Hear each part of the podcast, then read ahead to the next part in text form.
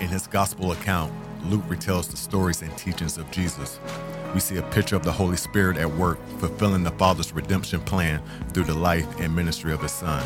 He reminds us that the gospel is a matter of the heart, the inner person, not mere external religion. The gospel is a call to reevaluate everything in the world according to God's perspective, not our own. To value mercy over justice, humility over prestige, to value favor with God over favor with people.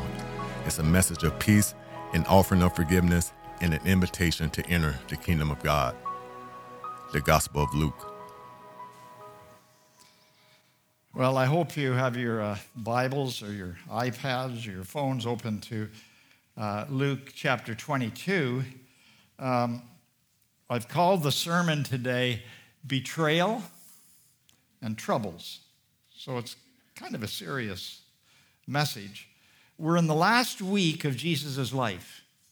And actually, what we're going to study today, we're hours away from the death of Jesus on the cross. And just knowing that should cause you, as you read through chapter 22, at least the verses we're going to do as we go through it, should cause you to be quite amazed at all the things that are happening. In Luke chapter 19, uh, verse 47 and 48, we read these words. Every day, it says, Jesus was teaching at the temple.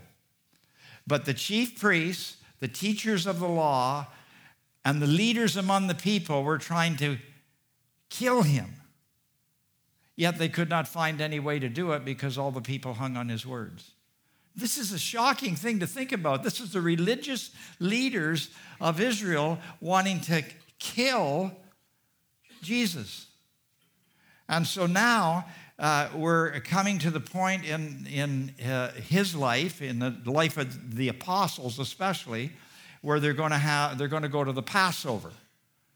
Just before Jesus is killed, there's, this is where we're, uh, we're coming to. Uh, but you should know a little bit about the Passover. Most of you know a lot about it, but uh, just a, a, a quick overview. The Passover is in the book of Exodus. You read about it specifically in Exodus chapter 12, Deuteronomy chapter 16. There's other places, but those are the two places to see the specifics. But what happened was Moses is out in the uh, wilderness and he sees a burning bush and he goes to the bush and God is in the bush and Moses is talking to God and God says to Moses, I want you to go to Pharaoh and tell the people or tell Pharaoh to let the people go because the, the Israelites were slaves at this time uh, to worship. And then you're to go to the uh, Jewish uh, slaves and you're to tell them that I've heard their cries and I'm going to deliver them. And so Moses goes to Pharaoh and uh, he tells Pharaoh that God has sent him and that, uh, that in fact Pharaoh needs to let the people go. And he says no over and over again. Uh, Moses God, through Moses, turns the water of the Nile into blood. It doesn't make any difference. Pharaoh says no. He sends frogs everywhere so there's more frogs than they can handle, and he still says no. Sends lice and flies, and the livestock are dying, and a plague comes, and boils are on all the people, and hail comes down, and locusts come and eat up uh, the crops. And then darkness comes. It is so dark uh, that you can't even see your hand in front of your face. Uh, but even with all these things that God did in Egypt to convince Pharaoh that his gods, every one of them represents one of his gods, that his gods are defenseless against the Almighty God, against Yahweh. And he still says no. And finally, the final thing happens where he's told, Pharaoh is told by Moses, God sends them again and he says, Listen, here's what's going to happen. Every firstborn son in Egypt is going to die. Every firstborn animal is going to die. All through the land. All through the land. If you don't let the people go. And then um, they go to the Jewish area and they say, Here's what you're to do. Every firstborn in Egypt, every firstborn son is going to die. But what you do is you need to go and get a lamb. That's important uh, to get a lamb, and you're going to have a feast with the lamb, and you're going to take the blood of the lamb, and you're going to put it on the doorpost of your house There's a lot more to the Passover than that, but that's all we need to know for right this moment.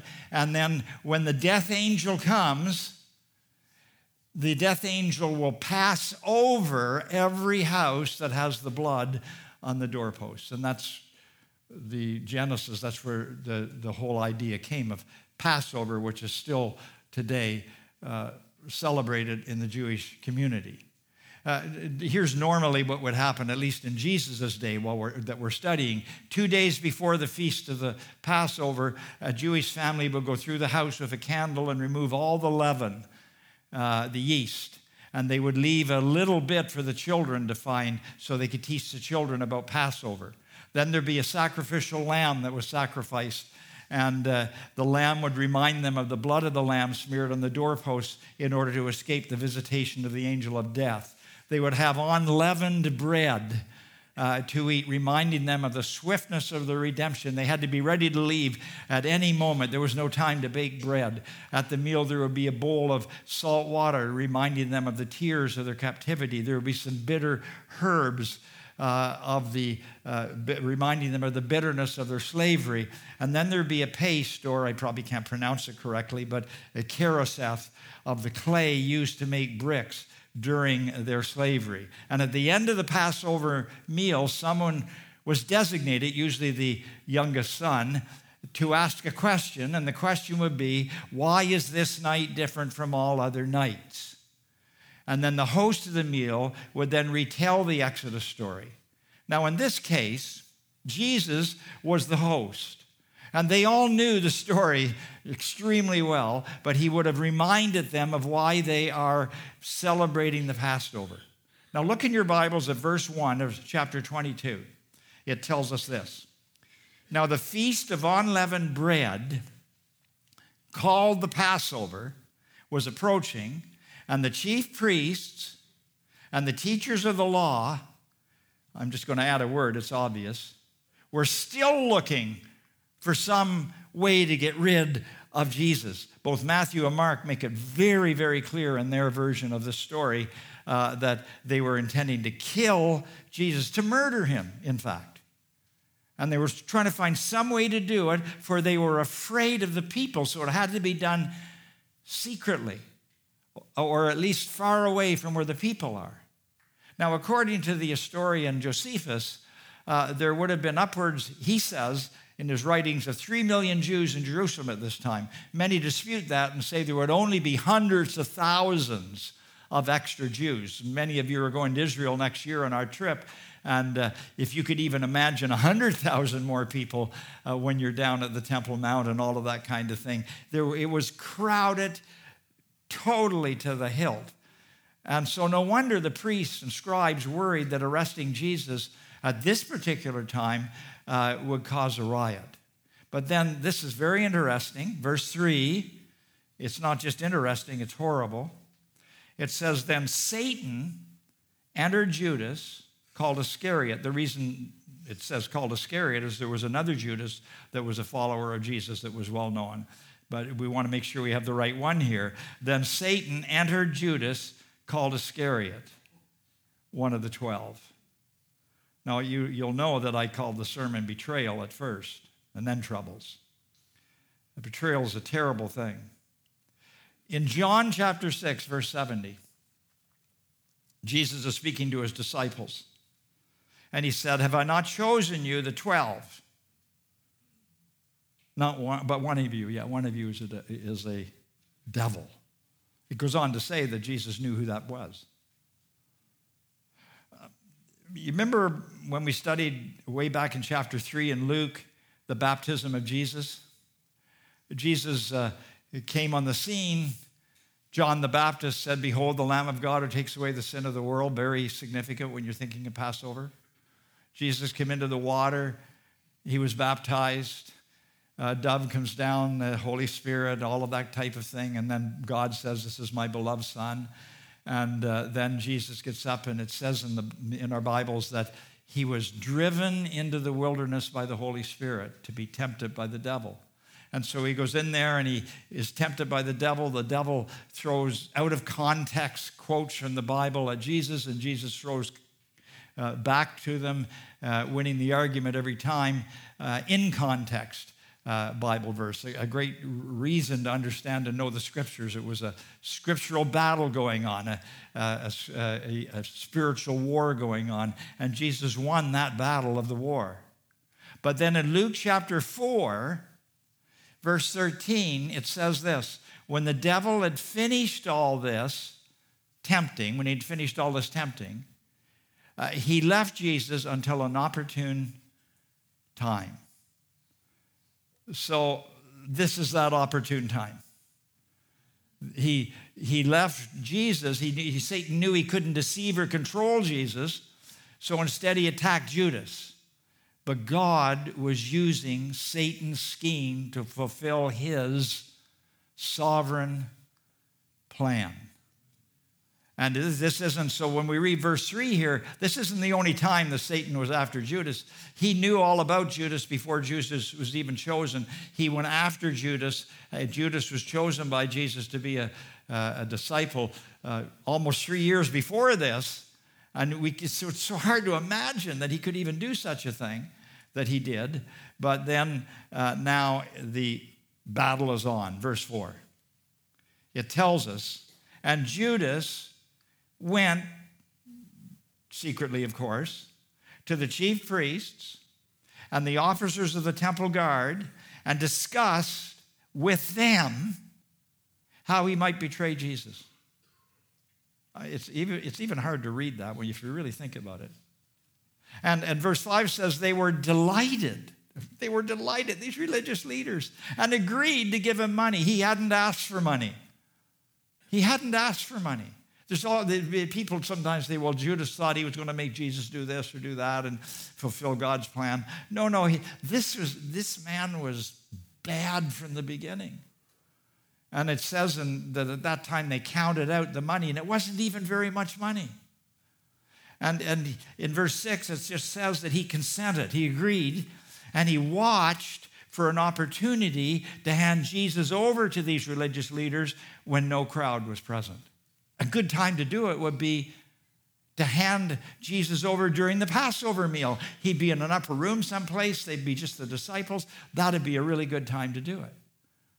Well, Judas's betrayal mirrors Ahithophel's, I even like to say the word, Ahithophel's betrayal of King David in the Hebrew Scriptures.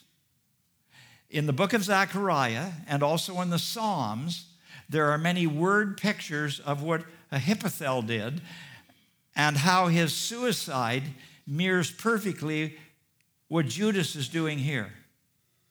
If we are entered into the battle called Christianity, then we also will have an occasional Ahithophel in our lives. I'm sorry to tell you that, but it's true. Judas was the treasurer of the group and according to John's gospel, was stealing from the disciples' common purse. We read about it in John's gospel. In John chapter 12, uh, there's a picture of uh, Jesus probably in Bethany. He's uh, having a meal. All the disciples, all the apostles are there. And uh, it tells us in verse 3 that Mary took about a pint of pure nard, and an expensive perfume, and she poured it on Jesus' feet and wiped his feet with her hair, and the house was filled with the fragrance of the perfume.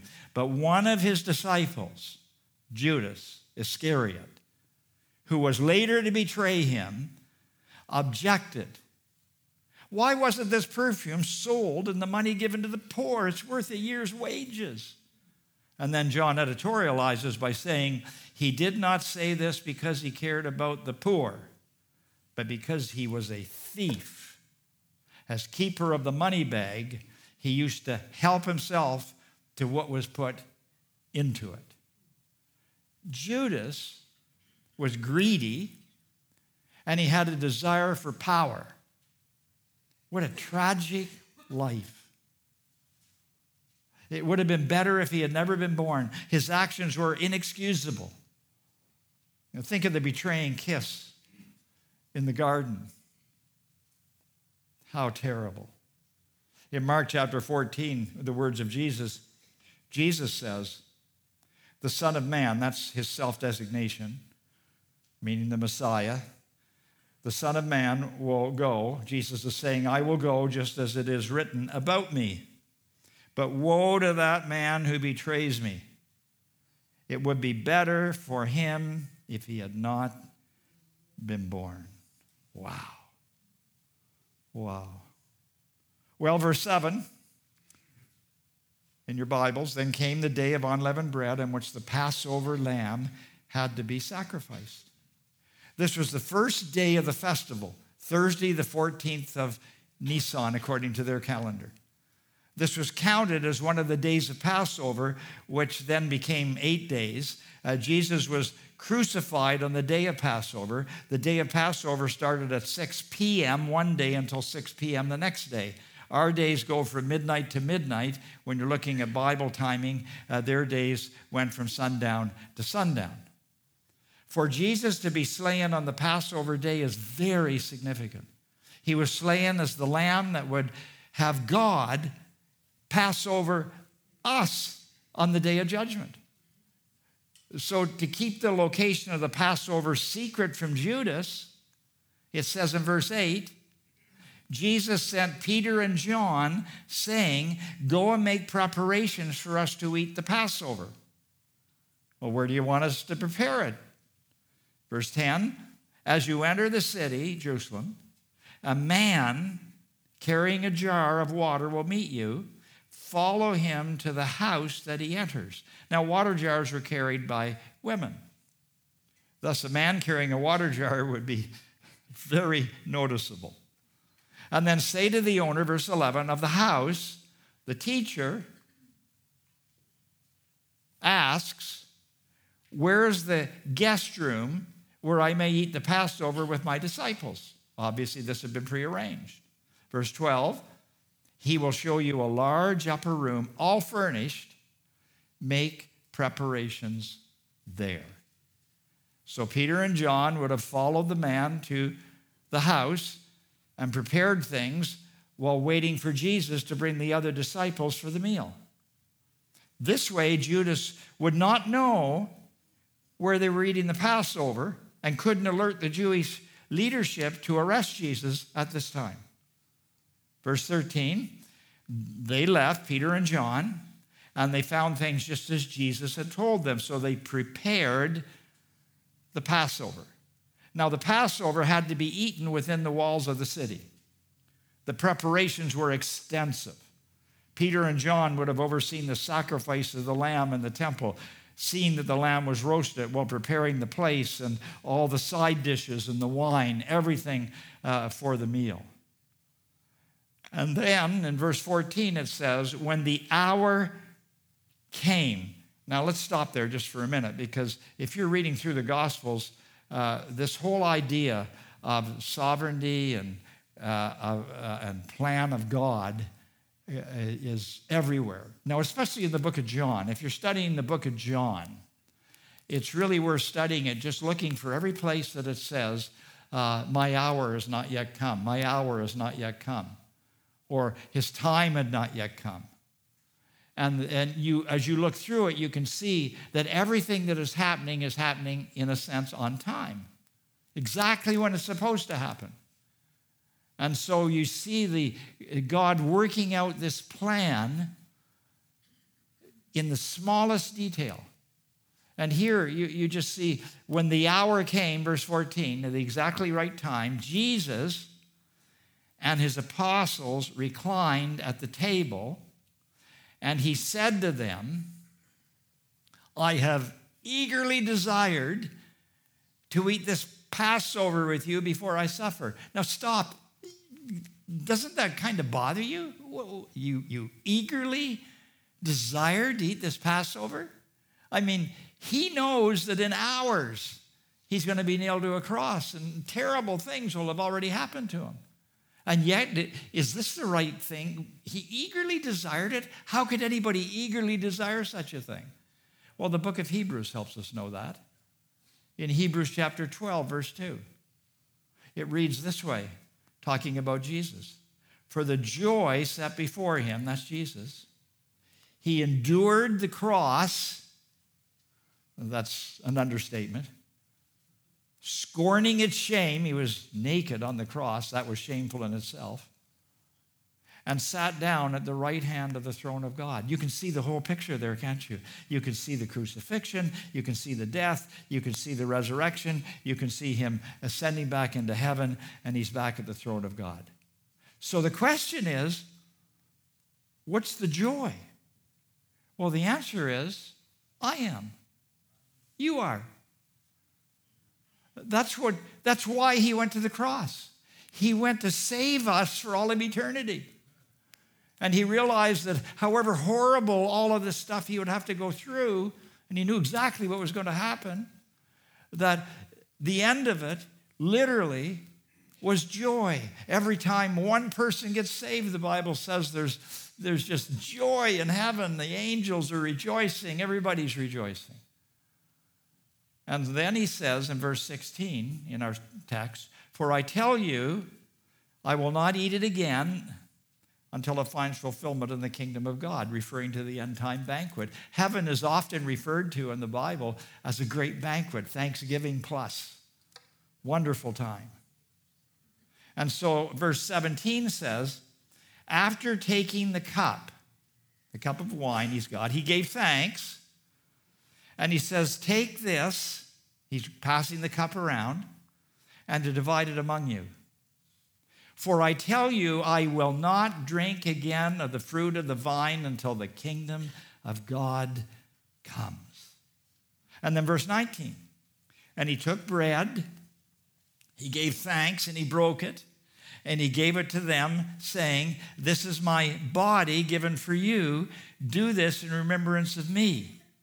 And then in verse 20, in the same way, after the supper, so the supper's over now. They've been there for a long time. This was several hours of eating and everything. He took the cup, saying, This cup is the new covenant in my blood. In my blood means his death, which is poured out for you. Now, covenants were ratified by the blood of sacrifice, the Passover lamb. The blood of the Passover lamb had redeemed the people uh, from uh, Egyptian slavery. The Passover lamb, Jesus, redeems us from the slavery of sin and death. The old covenant was written on stone and explained by admonition to keep the law. The new covenant is written on our hearts with a message of grace and everlasting forgiveness. We can now leave behind the law as a form of salvation, but not as a picture of God's moral will. It's still wrong to commit adultery. It's still wrong uh, to steal. It's uh, still wrong to murder and all of those things and all that it teaches, especially in the book of Deuteronomy. So here's the new covenant. We find it in more than one place in the Bible, but Jeremiah 31 is one of the best places of all. This was written hundreds of years before all of this is happening. And in Jeremiah 31, 31 to 34, it reads this way God speaking through the prophet, The days are coming, declares the Lord when I'll make a new covenant with the people of Israel. Jesus came at first, you remember, to the Jews, and with the people of Judah. It will not be like the covenant I made with their ancestors when I took them by the hand to lead them out of Egypt, because they broke my covenant, though I was a husband to them. They disobeyed, declares the Lord. Uh, this is the covenant I will make with the people of Israel after that time and this applies to us too, declares the Lord. I will put my law in their minds and write it on their hearts. I'll be their God and they'll be my people. Do you see the difference? We've gone from religion to relationship. And then the best sentence of all For I will forgive their wickedness and will remember their sins no more. Now, the early church had a communion service often. And, and we're to do the same today. Last week here, we had communion during uh, the worship by song.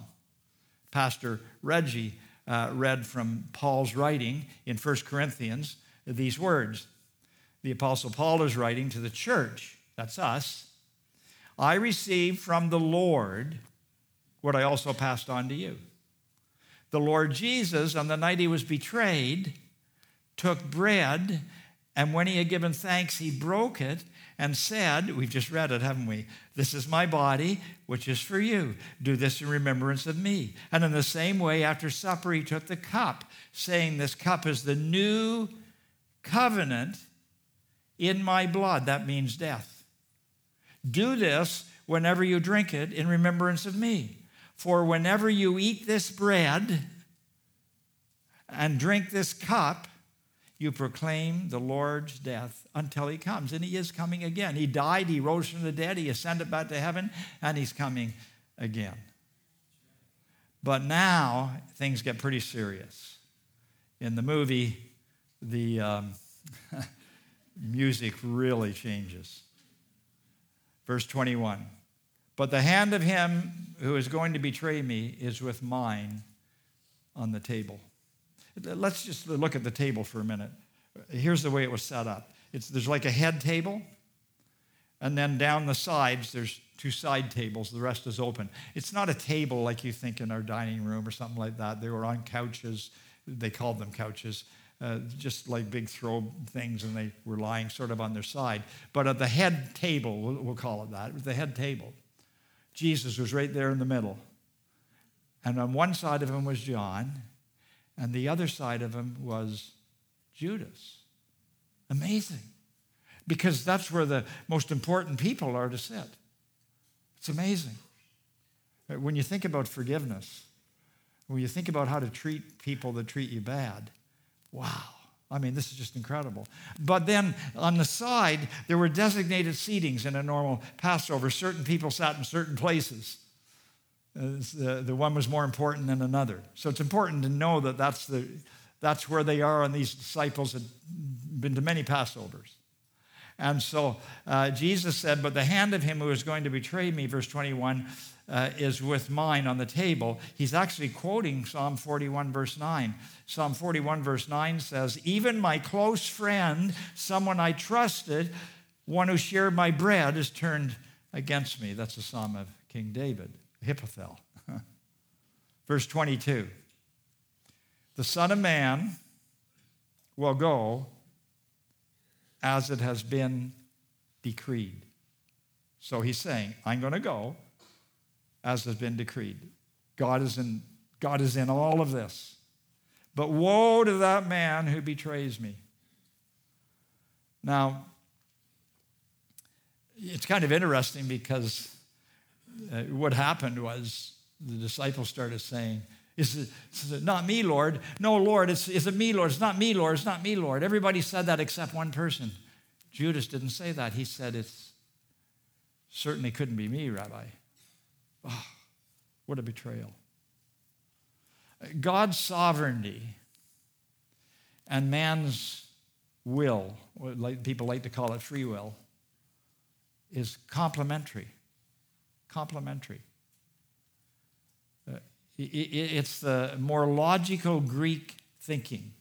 That's the kind of thinking in the Western world that sees this truth as a contradiction. J.I. Packer wrote a book called Evangelism and the uh, Sovereignty of God. And if you read it, it's a wonderful book. You should read it. It's an easy book to read, short, short read.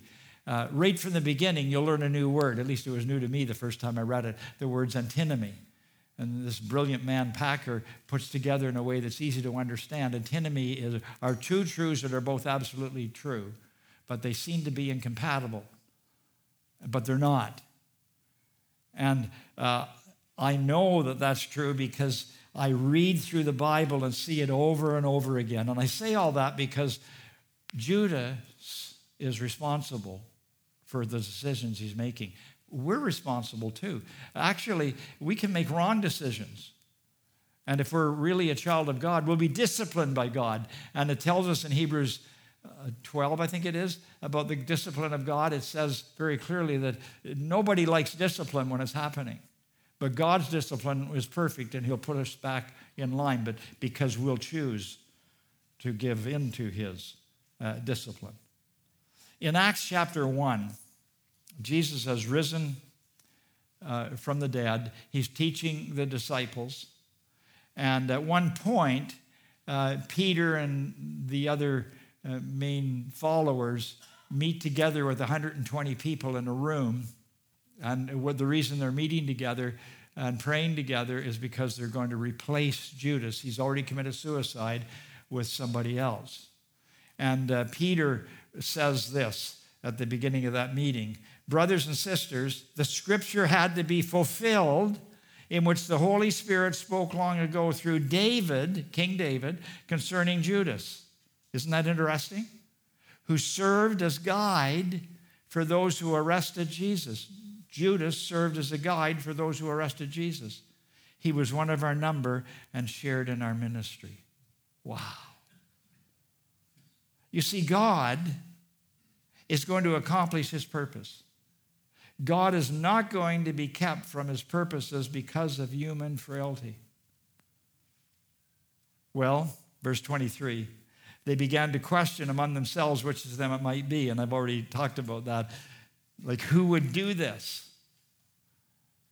And then verse 24, which is hard to believe, really but it demonstrates our basic nature. Also, a dispute arose among them to which of them was considered to be the greatest, the most important. Why is he sitting there? Why am I? I should be sitting over there. I did this, I did that.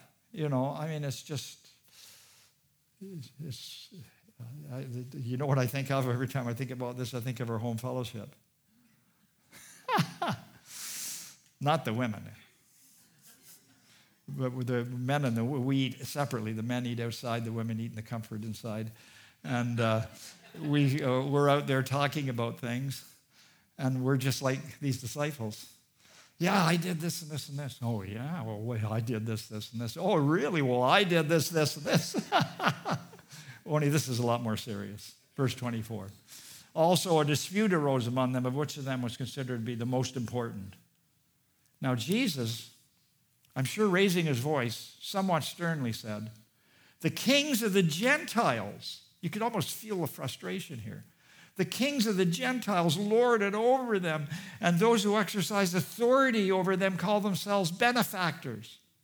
Now, rulers and others who doled out favors from the vantage point of power were called benefactors. The practice of benefaction was widely praised in Jesus' day. This is similar to our special interest groups and the political scheming that typifies our present society. But we, followers of Jesus, are to be opposite to this. We are not to be looking out for number one, which is the name of a book back in my atheist days that I practically worshiped. We are not to be positioning ourselves to maximize advantage. We are to be others centered and to be a serving people. Others and serving. Verse 26 Jesus. But you're not to be like that. Instead, the greatest among you should be like the youngest. The young always honored the older. And the one who rules like the one who serves. Now he asks a question with an obvious answer. For who is greater, the one who is at the table or the one who serves? What he's saying is, by that one sentence, I'm greater, I'm at the table. The one at the table is greater than the one who serves. But then he says, he, he says that, is it not the one who is at the table? So, in other words, they're arguing, and he's saying, okay, I'm greater, as you would all agree. And then he says, but I'm among you as one who served. He had washed their feet after making himself like a slave to do so. Mark 10:45 tells us, for even the Son of Man, even Jesus, did not come to be served, but to serve and to give his life as a ransom for all of us, for many. And then he says to them, they real, if you're at that table now, you aren't saying a word. I mean, and then he says, You are those who have stood by me in my trials all of this time. And I confer on you a kingdom, just as my Father conferred one on me, so that you may eat and drink at my table in my kingdom and sit on the thrones judging the 12 tribes of Israel. In other words, in heaven, they'll be partnering with Jesus himself as they are given the position of judges. I mean, talk about important. And then he says, now this is very important that you watch how this works in verse 31 and 32. So they're all real quiet right now, and he's look, he looks over at Simon. And in the underlying Greek language, the first word here, in at least in my version, the NIV, is not translated. If it was, it would be the English word behold, or look at this, or pay attention. And so he's saying, okay, pay attention now. Simon, Simon, Satan has asked to sift you. Now, he's not saying Satan has asked to sift you, Simon. It's plural. So here's what he's saying Simon, Simon, Satan has asked to sift all of you as wheat. But I prayed for you in particular. This is singular, Simon, that your faith may not fail.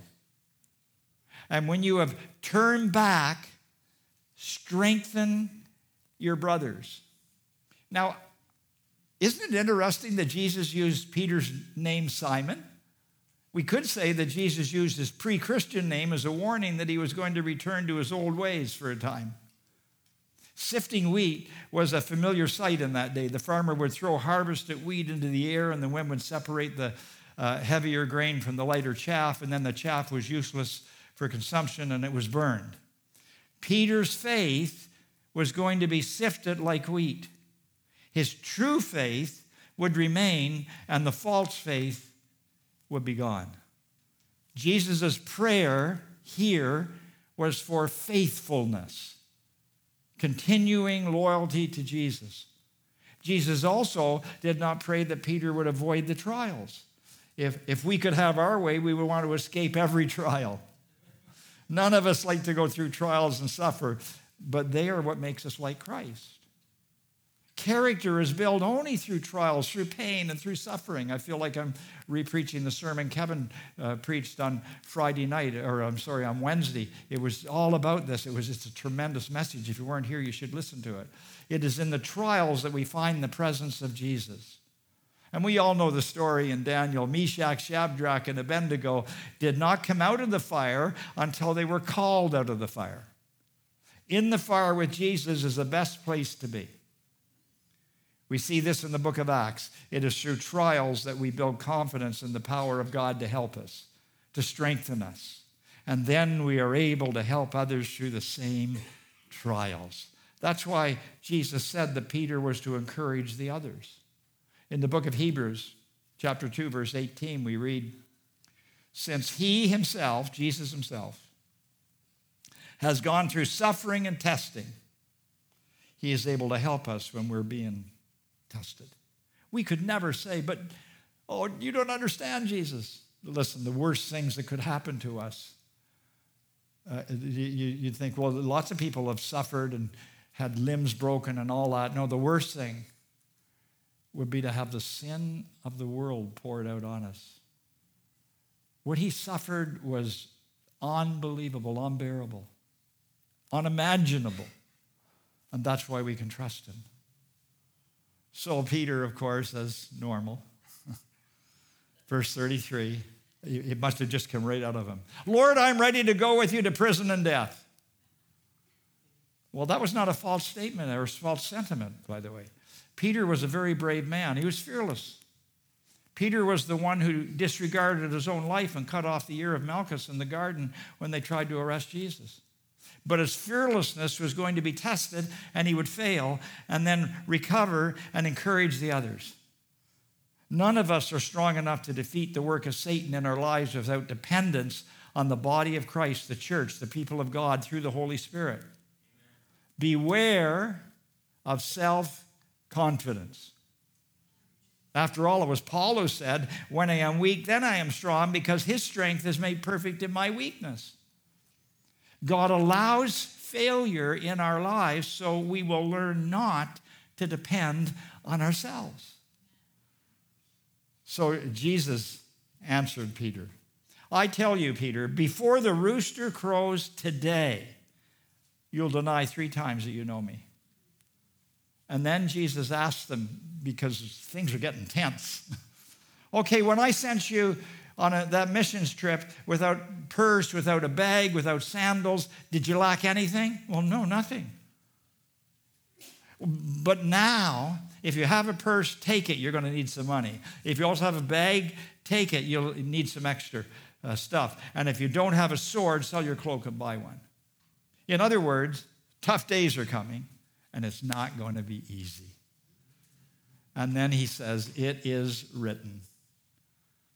And he was numbered with the transgressors. Who's he? The Messiah. And I tell you that this must be fulfilled in me. It's a divine must. Yes, what is written about me is reaching its fulfillment. If it was our, our day and we all had Bibles, he would have said, Turn to Isaiah chapter 53, verse 12. And uh, uh, 500 years ago it was written. And it reads this way about the Messiah. You all know it by heart pretty well. It reads, Therefore I will give him, the Messiah, a portion among the great, and he'll divide the spoils of the strong. It's actually the picture of a soldier who is in a battle and the battle is, closing in, and others want to leave the battle, but the soldier stays in the battle and becomes a hero. That's the picture.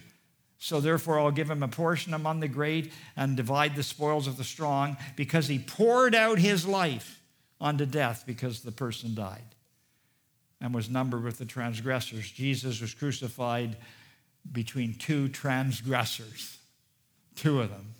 For he bore the sin of many and made intercession for the transgressors. He prayed for the other two on the crosses that deserved to be there, at least in that culture, and Jesus didn't. And he not only prayed for them, but he also said, Father, forgive them, for they don't know what they're doing. And he was talking about the ones who had driven the nails into his hands and his feet and done all these other terrible things.